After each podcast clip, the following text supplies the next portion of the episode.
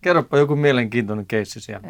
No e, sanotaan näitä ihan palkkamurhista lähtien, että Eikä. oli tämmöisiä, että ulkomailla toteutettuja palkkamurhia, että oli aika rajua niin kuin, tämä mun tehtävä. Moi, Janne Raninen täällä. Tervetuloa kuuntelemaan JR True Crime podcastin toista tuotantokautta.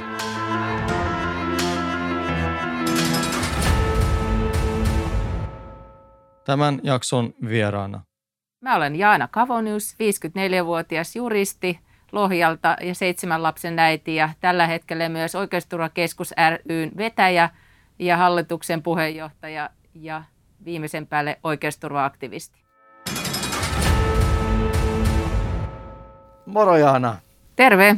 Kiva, että tulit tähän JR True Crime podcastiin. Ja kiva, että sain tulla. Totta kai sait tulla. Sä oot tullut tunnetuksi nyt viime aikoina virkamafian vastustamisesta. Voiko niin sanoa? Kyllä. Kerrotko vähän, mikä on virkamafia?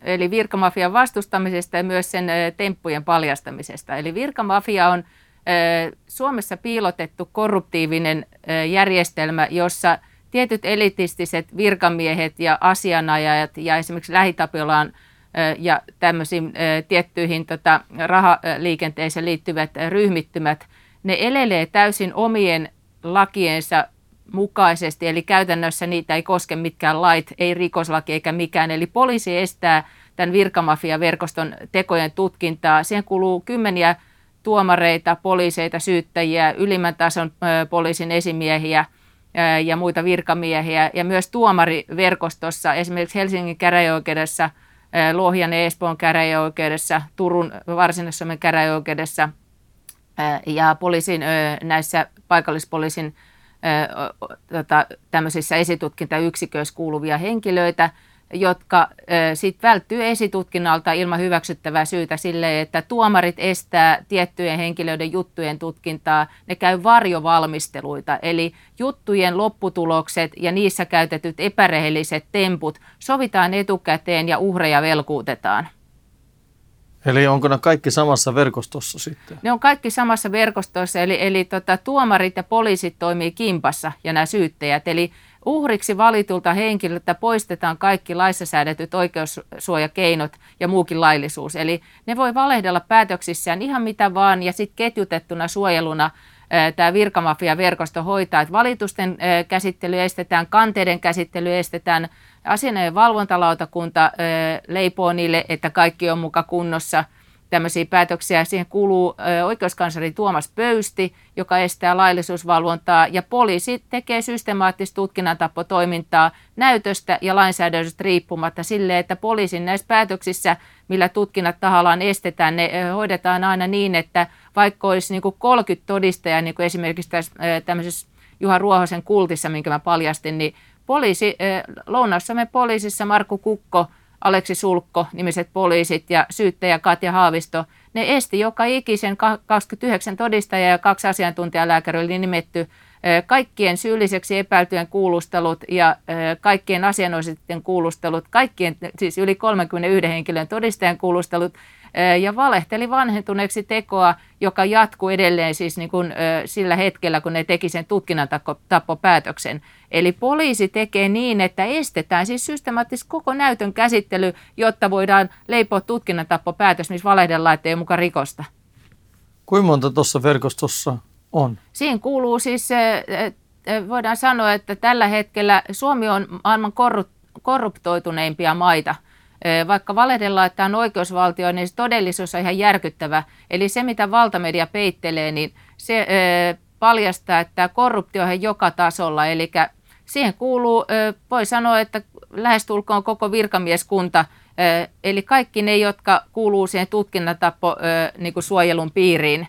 Et pelkästään, niin kuin, että, se, että kaikki tuomarit ei esimerkiksi kuulu, eikä kaikki poliisit. Eli on olemassa kahdenlaisia poliiseita Toinen ryhmittämä, mikä kuuluu tähän virkamafiaverkostoon, mä kutsun niitä kirjoituspöytäpoliiseiksi, eli ne on täällä niin sanotussa ekyyksikössä ja, ja muissa tämmöisissä, mihin ne, nämä tietyt poliisit junaillaan aina hoitamaan, kun tarvitaan tutkinnan tappoa. Sitten ne tekee niin, että näitä kirjaa törkeitä rikoksia S-asioiksi, Ja, kaikissa tuomareita koskevissa jutuissa siellä on siis lakisääteinen velvollisuus poliisilla ilmoittaa oikeuskanslerille, kun tuomaria koskeva virkarikosepäily tulee vireille. Niin kaikissa niissä jutuissa mä oon kerännyt siis materiaalia tuolta 90-luvulta lähtien, niin esimerkiksi Lohjan poliisi on vain tahallaan jättänyt ilmoitukset tekemättä, jotta ne voi leipoa näitä tutkinnantapporatkaisuja. Ja ne, ne merkataan aina sillä S-kirjaimella, vaikka ne on rikosasioita, niin ne, jotta tämä verkosto tunnistaa, että jaha, nämä on nämä, mistä pitää tehdä näitä tutkinnantappoja ja epärille, eh, rehe, niin kuin täysin esitutkintalain vastaista tutkintaa, eli tutkimisen estämistä niin ne merkataan, olipa mikä rikosnimike tahansa, vaikka törkeä pahoinpitely tai valtiopetos, niin merkataan s ikään kuin sulla olisi vain joku kissa puussa tai passi kadonnut. Että, että se ei ole niin kuin normaalia. Sitten meillä on siis pohan ohje, missä sanotaan, että tietyt törkeät rikokset pitää aina tietenkin R-diariin merkitä, niin ne ei tee mitään, mitä laissa kuuluu tehdä. Mm. Ja niissä poliisin päätöksissä voi lukea silloin, kun on tahallista tutkinnantappoa, niin niissä voi lukea niin kuin käytännössä ihan mitä niin kuin ihan hevon paskaa. Okay. Niin, eli mm, esimerkiksi kun tota, mä tein toinen 12 2019, ennen kuin mut hakattiin tämän virkamafian tilaustyönä, mä tein poliisi, Lohjan poliisille rikosilmoituksen Noora Kemppi nimisestä käräjätuomarista, Pontus Parman nimisestä asianajasta, jotka veti varjovalmisteluja ja sitten lopulta siis toteutti poliisin avustuksella sen muuhun kohdistuvan rikoksen, kun poliisi ei tutkinut sitä niiden toimintaa. Eli täysin lainvastaisella tavalla mun kotia koskevassa kanteessa estettiin kaikkien todisteiden käsittely ja sen tota, kanteen käsittely, jotta mulle eli sille rikoksen uhrille mun kodissa oli aiheutettu 600 000 euron vahinko, voitiin vielä leipoa tekastulla tämän Barman ja Heikki Saksan laskutuksella 200 000 euron velat. Ja ö, mä tein tämän rikoksen estämiseksi, tein siis toinen 12 rikosilmoituksen ja sitä ennen, kun nämä kiristi mua tekemään mulle niin kiskontaa sisältävän sopimuksen tämä tuomari ja nämä kaksi asianajajaa. Eli ne vaati, että mä, mun pitää luopua mun kodissa aiheutuneesta, eli koko mun omaisuudesta 600 000 euron vahinko tuli, eli koko mun irtaimistoon kohdistuva vahinko, koko mun kiinteistöön kohdistuva vahinko 600 000 euroa, niin viidellä tonnilla. Mm. Eli Eli käytännössä nollalla eurolla, että mun koko koti voitaisiin tulla tuhoamaan niin kuin ilmatteeksi. Joo. Ja sitten kun mä ilmoitin, että mä en suostu siihen, niin mulle sanottiin, että tämä Kemppi ja Barman on sopinut, että ne järjestää mulle miljoona velat – että mut velkuutetaan niin kostotoiminnan virkamiehistä arvostelemisesta. Ja kun mä, mä en suostunut allekirjoittaa sitä viiden tonnin sopimusta, millä mä olisin niin menettänyt koko mun omaisuuden, niin sitten tämä Kemppi poisti multa todistelua, että hän esti kaiken keskeisen todistelun ihan täysin selvä oikeudenkäymiskaaren normiston vastaisesti ja Neljä päivää sen jälkeen, kun tämä Kemppi esti multa todistelun, niin tämä Barman ja Saksa lähetti mulle sähköpostin, missä ne vaati, että mä maksan niille 58 000 euroa ilman laskuja. Joo. Eli ihan selvää kiristystä. Mä tein tästä kiristyksestä ja sitten niistä epänormaalista olosuhteista siellä Kempin valmistelussa. Mä tein poliisille tutkintapyynnön ja sitä ennen mun kotiin alkoi tulla, kun mä kieltäydyn tästäkin tästä 58 000 euron maksamisesta, niin mun kotiin alkoi tulee hyökkäyksiä. Tuli tota, jatkuvasti joku oli mun pihalla – ja sitten mulle tuotiin tota puukko eturappuselle, murtovehkeet ja pullo niin keltaista nestettä, mikä näytti virtsalta. Niin, niin. Litran pullo. Ja mä tein näistä kaikista, ja sitten tuli tappouhkauksia, mä joudun pakenemaan mun kodista, mä tein näistä poliisille äh, sitten rikosilmoituksen toinen äh, 12.2019. Niin poliisi esti tämän mun rikosilmoituksen tutkintaa niin, että siinä tutkinnan tappopäätöksessä väitetään, että mä olisin tehnyt rikosilmoituksen siitä, että joku on kolistellut roskapöntön kanta mun pihalla. Okei. Okay. Eli tämä osoittaa, että poliisi, kun se haluaa estää tutkintaa, niin se valehtelu voi siis sisältää ihan mitä tahansa. Vaikka mä oon siis nyt julkistanut sen tota, mun rikosilmoituksen ja sitten vertailun vuoksi sen tutkinnantappopäätöksen, mitä vertaamalla voi kuka tahansa todeta, että ei niissä ole mitään samaa. Joo. Eli siinä, siinä on ihan eri tapahtumat. Niin, niin.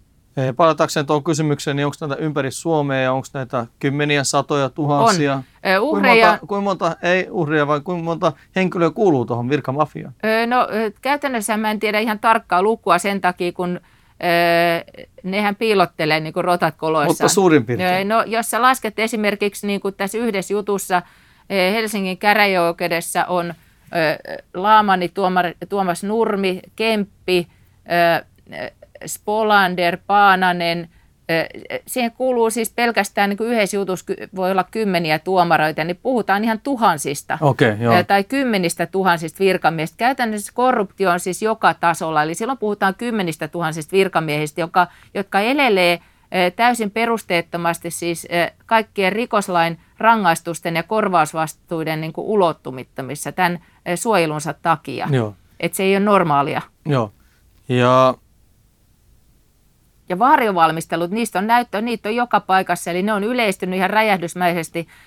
Niitä on esimerkiksi Oulun käräjäoikeudessa, eli tuomarit soittelee osapuolille, kun normaalisti sulla on oikeudenkäynti, sä menet sinne saliin mm-hmm. ja siellä on todistajat, kaikkien parttien, eli osapuolten pitäisi olla paikalla ja asiamiehineen, mm-hmm. niin nämä tuomarit harrastaa sellaista, niin kuin tämä Noora Kemppi, Hannu Vieno Espoon käräjäoikeudessa ja Oulun käräjäoikeudessa tehdään, eli eli, ja Lohjalla, eli tämä Paula Helin Lohjalla, eli ne, ne soittelee tälle vastapu, niin kuin munkin vastapuolen asianajajille ja poliisit. Mm. Eli ne käy salasta sähköpostikirjeenvaihtoa, ujuttaa asiakirjoja ja käy salasta niin kuin kir- sähköpostioikeudenkäyntiä sille, että toinen osapuoli ei ollenkaan paikalla. Tämä on ihan rikollista toimintaa. Joo. Munkin pitää sanoa tuosta, kun sanoit, että toinen osapuoli on paikalla. Nyt kun sä mainitsit paljon nimeä, niin mullahan ei ole mahdollista heiltä kysyä. Ei. Eli tämä on Sä voit, sen, voit sen niiltäkin ottaa on, lausunnon. mutta se ei mahdu tähän ei, tähän samaan mahdu, jaksoon. Mutta niin niiltä siksi... voi haastatella, mutta ei kukaan halua niistä voi, tuomareista. Voi joo, kyllä haastatella mm. heitä, e, mutta haluan vaan sanoa tässä kaikille kanssa, että tämä on sun kertomaa, joo, mitä kyllä. tulee sille, että ei, heillä ei ole ollut mahdollisuus vastata näihin tä, tässä podcast-jaksossa. Kuuntelet JR True Crime podcastia. Mutta mitä sanoisit kaikille, jotka vaan sanoivat, että toi on foliohattu homma? Öö, mä en puhu koskaan sillä lailla, että mä kertoisin tarinaa, vaan mm. että sen takia mä oon avannut siis tämän virkamafia.fi-sivun jo vuonna 2019, eli mä oon kerännyt materiaalia, ihan dokumentteja, mm. siis kirjallista ja äänitemateriaalia jo vuodesta jostain 1990-luvun loppupuolelta lähtien. Ja mä oon ollut siis tuossa kuningaskuluttajaohjelmassa kertomassa, eli mulla on aina dokumentit siitä, mistä mä puhun. Ja Joo. niitä on linkitetty suoraan esimerkiksi näistä tuomareista, mistä mä äsken mainitsin nimet, niin niistä on ihan kaikki, mitä ne on tehneet, niin ei se ole mun kertomuksen varassa. Eli siitä, ja poliisin päätöksestä, eli Rauli Salonen ja nämä nämä tota, Eriksson ja Ryynänen nimiset poliisit, jotka teki näitä tutkinnantappoita, Aleksi Sulkko ja Kukko, niin Niistä kaikista on päätökset, niistä pystyy nä- näkemään, mitä näyttö on ollut, mm-hmm. kuinka se on tahallista ollut se tutkinnan tappaminen ihan selvällä näytöllä. Ja kun vertaa rikoslain normistoon, on helppo todeta, että toi pitäisi tutkia rikoksena. Joo. Mm, ja sitten esimerkiksi siinä paljastamassani kultissa, niin se sama näyttö, minkä poliisi niin kuin, jätti käsittelemättä, niin sillä siis voitettiin se testamenttiriita sitä kulttijohtajaa vastaan. Eli kyllähän se ö, olisi saanut tuomion se myöskin niistä, sen olisi pitänyt joutua rikosvastuuseen myös, että sitä jatketaan siis tällä hetkellä. Ja jokaisesta niistä tapahtumista, esimerkiksi Kempin valmistelussa, niin mä muun muassa piilotin äänityslaitteet mun rintaliiveihin. Oho, okei. Okay. Joo. Sä sanoit, että sä oot 90-luvulta saakka kerännyt näitä vai? Olen. Okay. Ja jo silloin tota, mä rupesin niin kun keräämään nimenomaan tästä virkamafia-verkostosta, koska esimerkiksi 2001 kun mä jäin yksinhuoltajaksi, niin silloin Lohjan kaupungin virkamiehet teki sellaista, kun mä kantelin niiden toiminnasta oikeusasiamiehille, niin ne laati tekastun kertomuksen, että, että mä olisin mukaan valehdellut mun kantelusta tapahtumista. Ja ne väitti, että nämä luotettavat tiedot on peräisin päiväkodin henkilökunnalta. Ja sitten kun mä soitin sinne päiväkotiin, että joo, kukaan ei ollut edes heidän yhteydessä. Ja sitten mä pystyin kaiken todistamaan, mitä mä olin kertonut, ja todistaa, että ne valehteli. Niin ne järjesti siihen kantelun käsittelyyn ne kaksi virkamiestä, mitkä oli sen kantelun kohteena. Toinen toimi esittelijänä itseenä koskevassa kantelussa ja toinen asiantuntijana. Voit miettiä, kuinka puolueettomuuden puute oli vähän niin kuin maksimaalinen.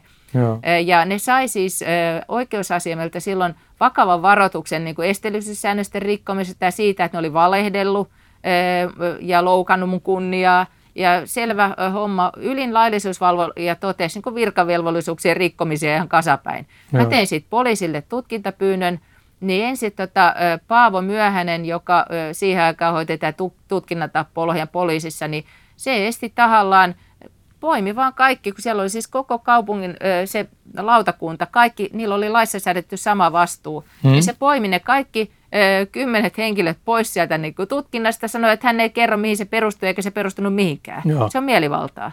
Ja sen jälkeen jäljelle jäi kaksi virkamiestä, eli sosiaalijohtaja ja sosiaalisihteeri, mitkä oli sen tekaistun tapahtuman kertoneet ja meni syyteharkintaan, niin syyttäjä Ahti Hirvonen poimi ensin sen sosiaalisihteerin pois, sanoi, että, että hänen toimintansa on mukaan vähäistä, vaikka oli siis keksinyt tekaistun tapahtuma, jolla yritti leipoa mut valehtelijaksi.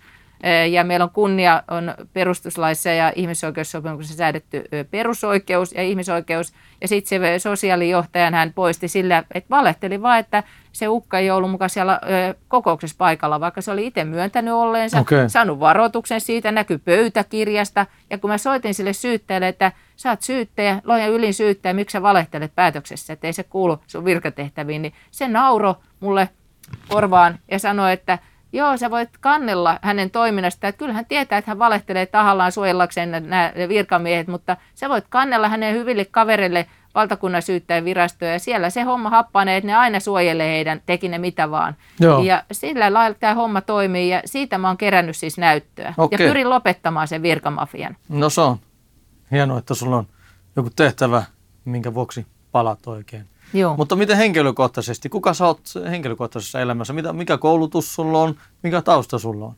Eli mä oon valmistunut juristiksi ennätysajassa alle kahdessa vuodessa.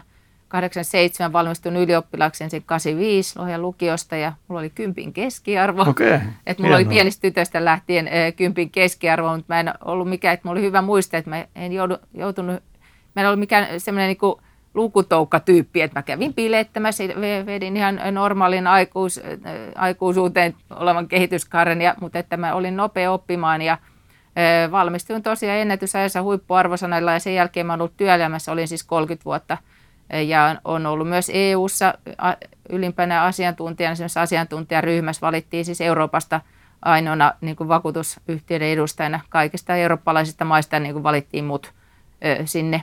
Siellä mä olin ja sitten mä olen ollut lukuisissa noissa alan tämmöisissä asiantuntijatehtävissä ja asiantuntijaryhmän puheenjohtajana 15 vuotta ja Suomessakin vakuutusalalla. Ja sitten mä olin, mulla oli laaja toimenkuva, mä olin Lähitapelassa ylin laillisuusvalvoja ja johtoryhmässä ja, ja mulle kuulu kaikki sopimukset niiden la- ja markkinoinnin laillisuusvalvonta ja ja koko kentän kouluttaminen ja, ja tota, sitten osastojen neuvonta ja alueorganisaation neuvonta ja sitten mä olin myöskin kansainvälisessä yhteistyössä ja lehdistöön vastaava ja kriisiviestinnän työryhmässä, että mulla on ollut tosi laaja. Ja sitten mä selvitin noita vakuutuspetoksia KRPn ja vakuutusetsivien kanssa. että siinä mä olin tosi hyvä, että okay. mä tein sitä pikkuresursseilla ja saatiin siis noin kuudella miljoonalla vuodessa selvitettyä näitä vilppejä, että oh. mikä on siis iso asia. No silloinkin mä saan kaikkia tappouhkauksia, kun mä oon tämmöinen kookas ja pelottava ihminen.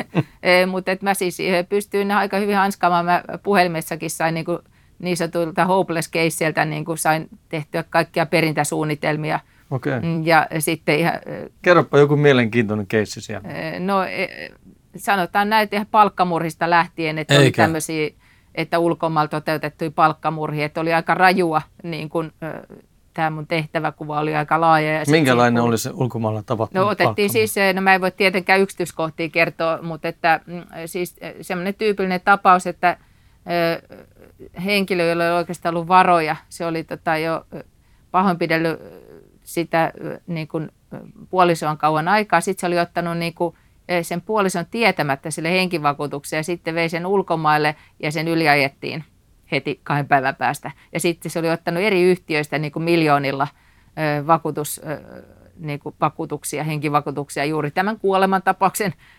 Tämä oli vielä lentokentältä soittanut, onhan se varmasti hänen maksama maksu tullut voim, että niin kuin, että ei, ei yhtään epäilyttävä juttu, mutta siis, että, tämän tyyp, että ihan aika härskeäkin juttuja oli mun Sä olit siinä mukana selvittämässä. Mä, mä selvitin niitä tämän tyyppisiä juttuja, että, että saatiin. Ja sitten oli kaikki, että joku henkilö väitti, että se on työkyvyttä ja sitten se oli jossain niin kuin, teki rakennushommia, että, että käy jossain, että oli joku selkä mennyt rikki ja sitten niin. kuitenkin kantoi jotain tukkeja siellä, niin oli siis, että etsivät oli puskissa filmaamassa, ja sitten mä katsoin niitä etsivien kanssa niitä filmejä ja katsottiin ja laitettiin äh, tuommoisia sitten selvityspyyntöjä Joo. menemään.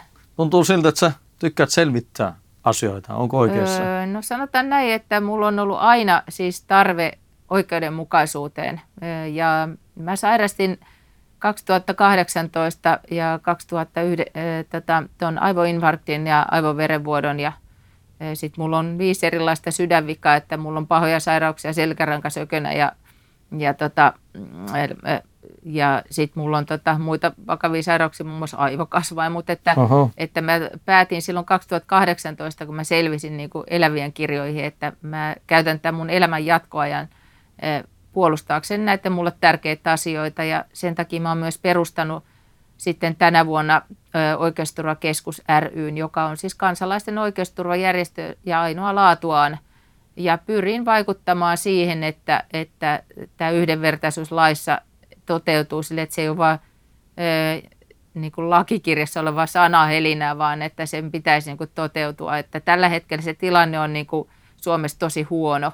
Mm. Ja tutkinnan tappo-ongelmakin koskee siis tällä hetkellä koko kansaa, että niitä mun ottaa siis yhteyttä, tuhannet ihmiset on ollut yhteydessä ja mä saan valtavan määrän tosi hienoa ja kaunista palautetta tästä mun työstä.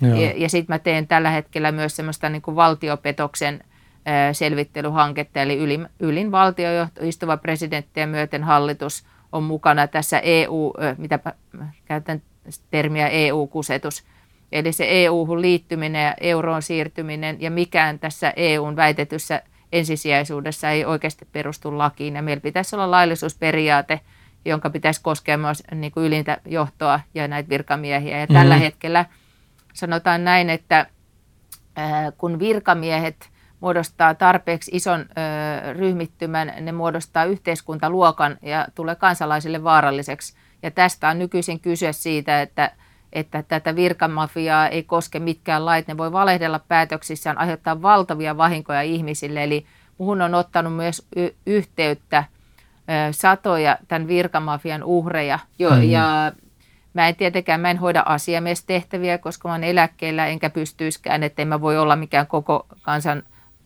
lakitoimista tietenkään, eikä siitä semmoista, mutta että se oikeusturva, ilmainen oikeusturvatehtävä, mitä mä hoidan – niin mä pyrin siihen, että on, nämä uhrit löytävät toisensa. Eli kun esimerkiksi tuolla sulkolla on kymmeniä uhreja ja kukolla mm-hmm. tuolla varsinais-Suomen käräjäoikeudessa, että se on yleisesti tiedossa, että ne tekee tätä poliisille väärinkäytöstoimintaa. Sitten on myös poliiseita, mitkä haluaisi tehdä niiden niin kuin hommaa, sitä normaalia poliisihommaa, mutta ne on vähän puun ja kuoren välissä. Eli kun esimies määrää, että meitä vaikka kopittaa näitä rauhallisesti miele, mieltään osoittavia EUta vastustavia mielenosoittajia, niin ne joutuu menemään sinne keikalle, koska sit sä oot niinku työtön poliisi kohta.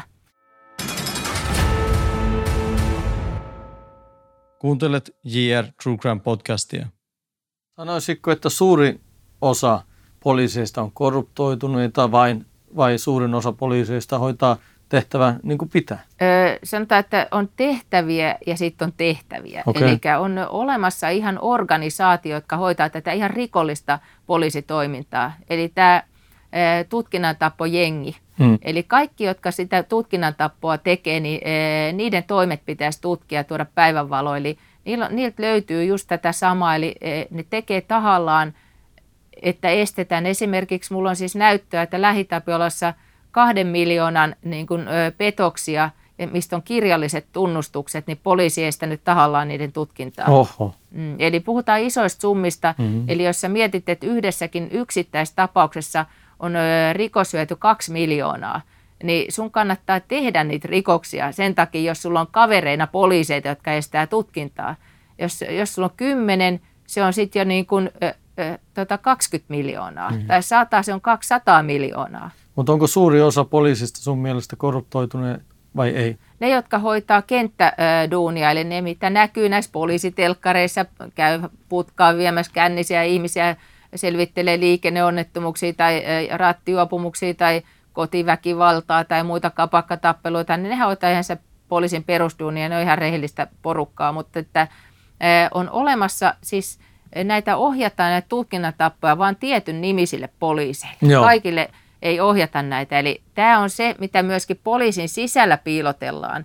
Eli nämä S-merkinnällä merkityt, niin ne kattaa ihan mitä tahansa rikollisuuden muotoa. Ja niille yhteistä on se, että tutkintaa ei suoriteta sillä perusteella tai olla estämättä, minkälainen rikos on kyseessä, vaan sillä perusteella, kuka sen rikoksen on tehnyt. Mm. Eli silloin, jos sen on tehnyt virkamafia-verkostoon kuuluva tuomari, eli tuomareita koskevat jutut estetään aina. Mm.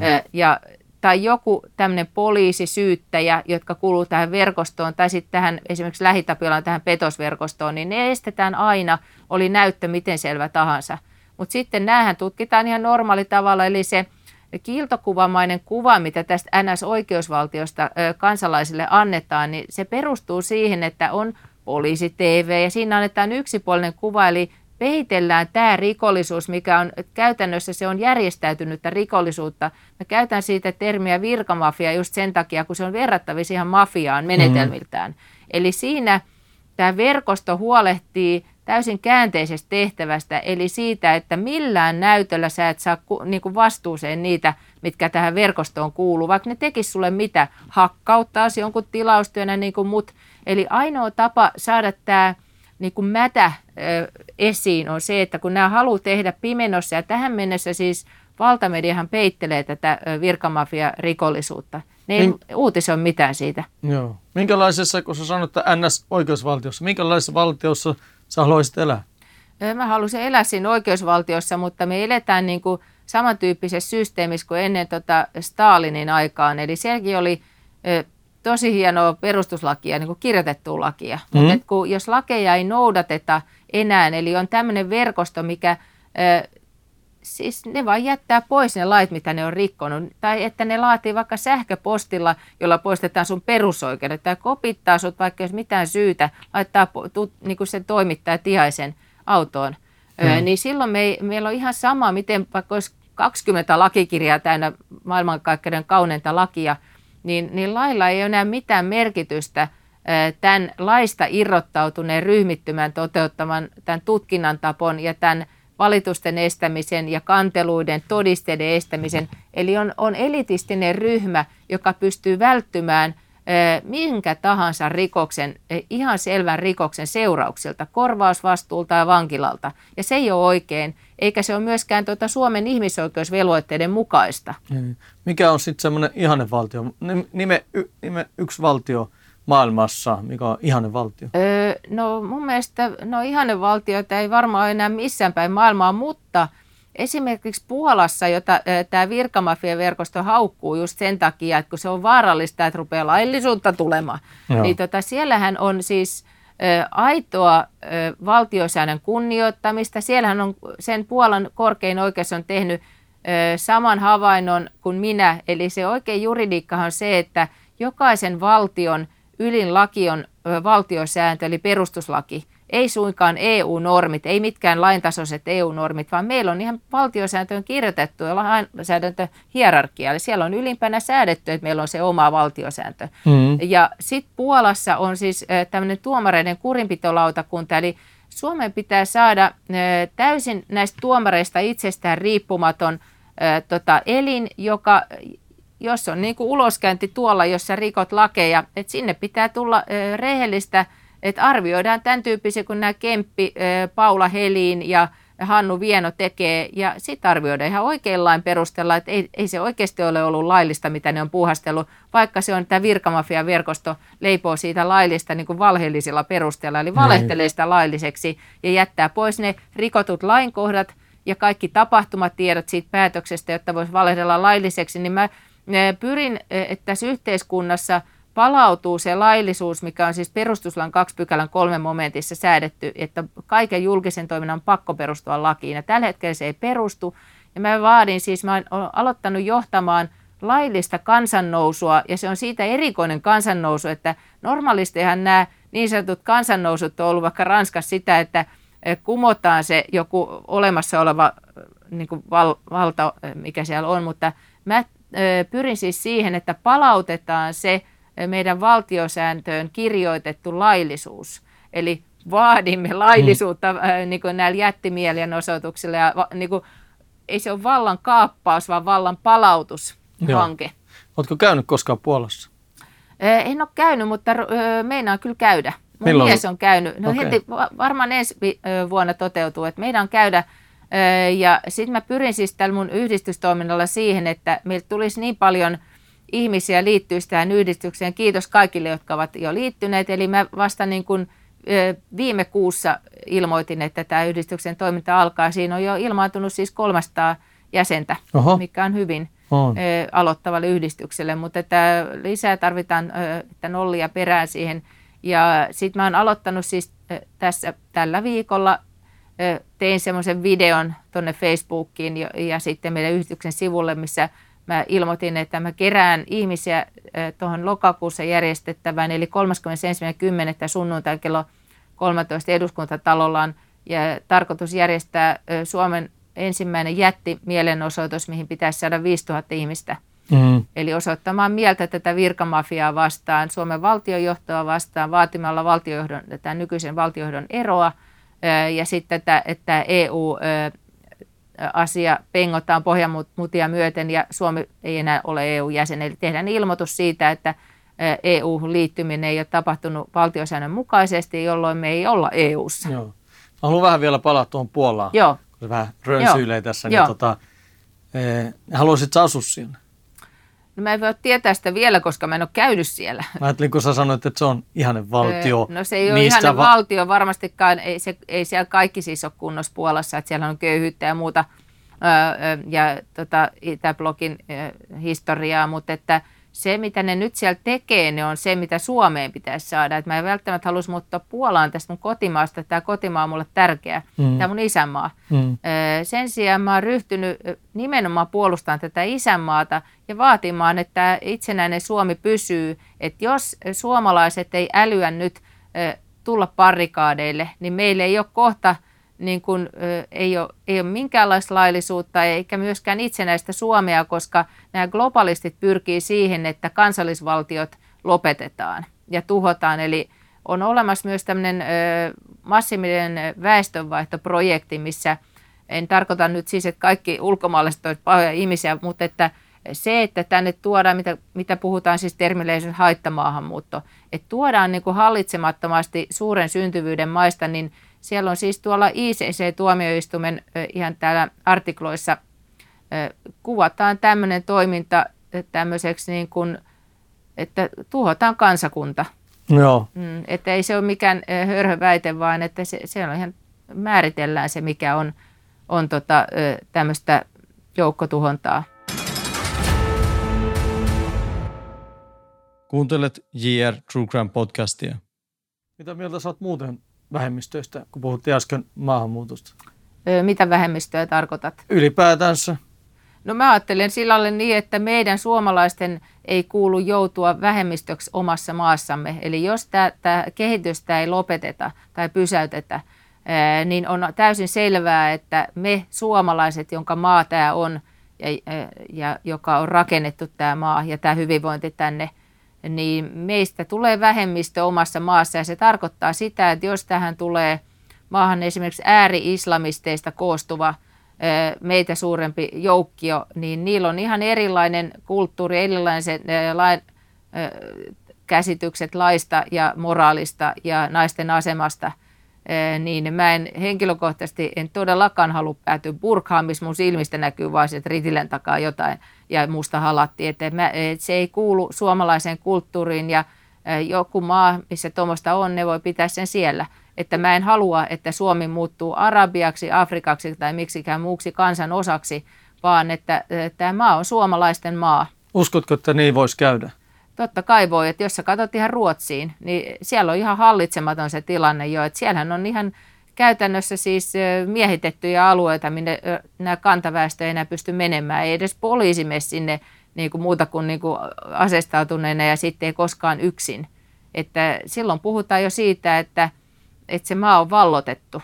On sitä samaa mieltä sunkaan, että siellä on no-go, tai no-go alueita, mihin poliisit ei yksin, mutta kantaväestö kyllä pystyy olla siellä. Mä oon asunut kanssa niissä lähiöissä itse. Joo, mutta mä tie- se tilanne on pahentunut. On, on, on, Mä kävin siellä nyt pari viikkoa sitten, niin mä tiedän kyllä, minkälainen tilanne siellä on. Niin. Ja mä, mun täytyy sanoa, että mä en usko, että tänne Suomeen on riski, että tulee samanlaista. Mutta muista vähemmistöistä sitten, seksuaalivähemmistö homoista. No mulla ei ole semmoista, en mä, mä suhtaudun siis kaikkiin ihmisiin. Mä en, mä arvioin ihmisiä niiden ihmisten ajatusten ja tekojen perusteella, että se on mielestäni jokaisen oma asia, mutta että sitten tietenkin, että vähän outoa, että jotain tiettyä seksuaalivähemmistöä korostetaan, ne menee jossain kaulapannoissa, ja mä pidän sitä, että heterotkaan mene tuolla, että olen hetero, olen hetero. Että sitten, että se niin kuin ylikorostuu, että niin vähemmistöjenkin, että on tiettyjä äänekkäitä vähemmistöjä, että se antaa väärän kuvan niin kuin siitä hommasta, että jos on on, ne saa tuommoisen niin epänormaalin roolin siitä yhteiskunnasta, niin ruvetaan korostamaan jotain tiettyä vähemmistöä. Että sitten se on tavallaan samalla lailla eriarvoisuutta, eli, eli kun mä vastustan viimeisen päälle eriarvoisuutta, kuten siinä virkamafia-asiassa, niin kaikessa. No. Enkä arvioi ketään sen puoleen, että on hemmetin hienot tittelit, että päinvastoin, että mä oon tavannut elämässä monenlaisia ihmisiä – ihmisiä, jotka on ollut vankilassa, Vinkapitas sen päähenkilön ja, ja tota, mun, mulle syntynyt siis ihan kokemuksen perusteella se käsitys siitä, että valtamedia myös leipoo ihmisistä, että se on sitten joku, niin kuin, sit voidaan leipoa esimerkiksi joku ihan äärimmäisen paha ihminen, vaikka, vaikka sitten kun sä tutustut siihen ihmiseen, okei se on voinut tehdä jotain, mutta että – että se demonisointi on aina huono, että, ei se, eikä, että se olisi loppuelämän leimattaa sut joksuksi, että jotain joskus, tai joku Late Juhansson, se on ihan, silloin suoraselkäinen meininki, silläkin on ex ohjelma että ei ihmisen tarvi olla sitä, mikä valtamedia millaiseksi se niin kuin leivotaan, tai että mm. Sanna Marin on joku kauhean kiva ihminen ja todellakaan ei ole tekojensa perusteella, että ei se kivaksi ihmiseksi muutu sen takia, että valtamedia kehu, että nyt kansalaiset mukaan ihastelee sen uutta kampausta, mm. vaikka pitäisi kirjoittaa sitä äärimmäisen suomalaisille vahingollisesta toiminnasta, mikä ei kestä päivänvaloa eikä laillista ollut Marinin toiminnassa. Mutta ymmärsinkö mä väärin, että sä demonisoit arabeja ja afrikkalaisia noista burkahommasta ja kaikkea, vai no, ymmärsinkö väärin? Öö, siis mä en demonisoi ketään, mutta että ei mun tarvitse kannattaa burkaa. Että ei se tee musta rasistia, että mä en itse halua, koska mä taas koen, että se alistaa naisia, se niiden kulttuuri, enkä mä halua siihen asemaan, että naisille ei ole samanarvoista asemaa. Mm. Että Suomessakin siis naisten äänioikeus ei ole ollut yhtä kauan voimassa kuin pitäisi olla, jos ajattelee, että, että me naiset ei olla eläimiä eikä mitään niin kuin kotieläimiä tai muita. Ei että, että naisten pitäisi olla ihan, ja niillä pitäisi, jos sä katsot Afganistania, siellä on äh, Talebania, jotka äh, siis, että naisilla ei ole mitään niin kuin asemaa yhteiskunnassa, mm. niin on tiettyjä kulttuureita, että se ei ole niin kuin kyse siitä, että mä – demonisoisin jotain, vaan että se toiminta on sellaista, jos naisia esimerkiksi kivitetään, niin en mä sitä tule koskaan hyväksymään. Että se on sitä, että ihmisten pitäisi olla yhdenvertaisia, se mitä sulla on täällä, mm-hmm. pitäisi, eikä se mitä sulla on niin alapäässä, niin mitä sulla niin aseman yhteiskunnassa. Mm-hmm. Mutta et sä tai, veikkaa, että ne on ääriliikkeitä eikä koko kulttuuri. En usko, että koko Afrikassa niin kulttuuri on Ei sellaista. siis, ei kaikki afrikkalaiset ole tietenkään, mutta että se, että, pitä, että on olemassa siis kuitenkin semmoinen käsite kuin itsenäinen Suomi. Mm. Että, jos, että se on niin kuin vääjäämätöntä, että jos sä mm, otat suuren syntyvyyden maasta niin kuin, valtavan määrän väestöä, niin siinähän käy siis niin, että sieltä olevat, jokaiset tulee kymmenen lasta ja Suomessa nyt tulee 0, jotain lapsia syntyy, niin se väestörakenne muuttuu. Mm. Ja sitä kehitystä mä en halua Suomeen, koska tämä on silti suomalaisten rakentama maa, että tämän maan itsenäisyyden puolestaan taistelu ihmisiä, jotka on kuollut. Mm-hmm. Siis mullakin isovanhemmat joutu käymään sodan ja ne menetti kotinsa Karjalassa, mm-hmm. poltettiin kahteen kertaan, että se hinta, mikä tämän maan itsenäisyydestä on maksettu ja se hyvinvointi, mikä tänne on tehty, niin ei pitäisi myöskään olla, että joku tulee ilmatteeksi niin syömään kuormasta. Mm. Että pitäisi olla sitten järkevää se, että ei me voida, jos, jos sanotaan, että koko Afrikan manner tuotaisiin niin Suomeen, niin se tarkoittaa, että se on mahdotonta ja aiheuttaa sitten vaan, niin kuin, että Suomikin romahtaa. Että, mm. että se järkevä tapa, esimerkiksi auttaa mm, tota, Afrikassa kuivuudesta ja ö, muusta kärsiviä ihmisiä, niin on olemassa monia tapoja, että ei tarvitse olla niin kuin tyhmiä tapoja ö, tehdä jotain, että jos sä haluat olla niin kuin hyvän tekeväisyystyössä, niin, niin siinäkin pitäisi pitää niin, kuin, niin sanotusti jäitä hatussa, että mietti, mikä on järkevää ja mikä oikeasti auttaa. Mm. Että mä kerran näin semmoisen purkkapallo äh, tota, dokkarin, missä sitten kerrotte, mitä tapahtuu, jos tehdään tätä, mitä nyt tehdään niin kuin NS niin kuin auttamisena. Että mä yritän siis tehdä niin, mä kunnioitan ihmisyyttä sinänsä, enkä halveksi ketään, olipa nyt, on olemassa ihmisiä, jotka ovat olleet esimerkiksi rakastuneita Eiffeltorniin tai seksuaali-identiteetiltä tai jotain taisteluhelikoptereita, niin ei, en mä pidä, että se suvaitsevaisuus on sitä, että on pakko hyväksyä kaikki, että on olemassa myös oma mielipide. Mm-hmm. Että ei se sitä tarkoita, että se halveksit niitä, jotka haluaa olla taisteluhelikoptereita seksuaali-identiteetiltään. Mutta ei sun itse tarvitse olla sitä mieltä, että se on fiksua. Että vo, pitäisi olla siis sananvapaus on nyt, mikä on myöskin isosti pielessä Suomessa. Eli heti, jos sä tota, oot vähänkin eri mieltä siitä jostain vähemmistöstä, että kaik, kaikkeen pitäisi hyväksyä homous, vaikka on räsäsen, vaikka se on sen uskon vastaista, niin ei se siitä räsäsestä tee huonoa ihmistä eikä rikollista, vaan että on on, pitäisi olla myös sananen mielipiteen vapaus, että ettei kaikkien ole pakko hyväksyä homoutta, vaikka ö, ei mulla ole mitään homoja vastaan.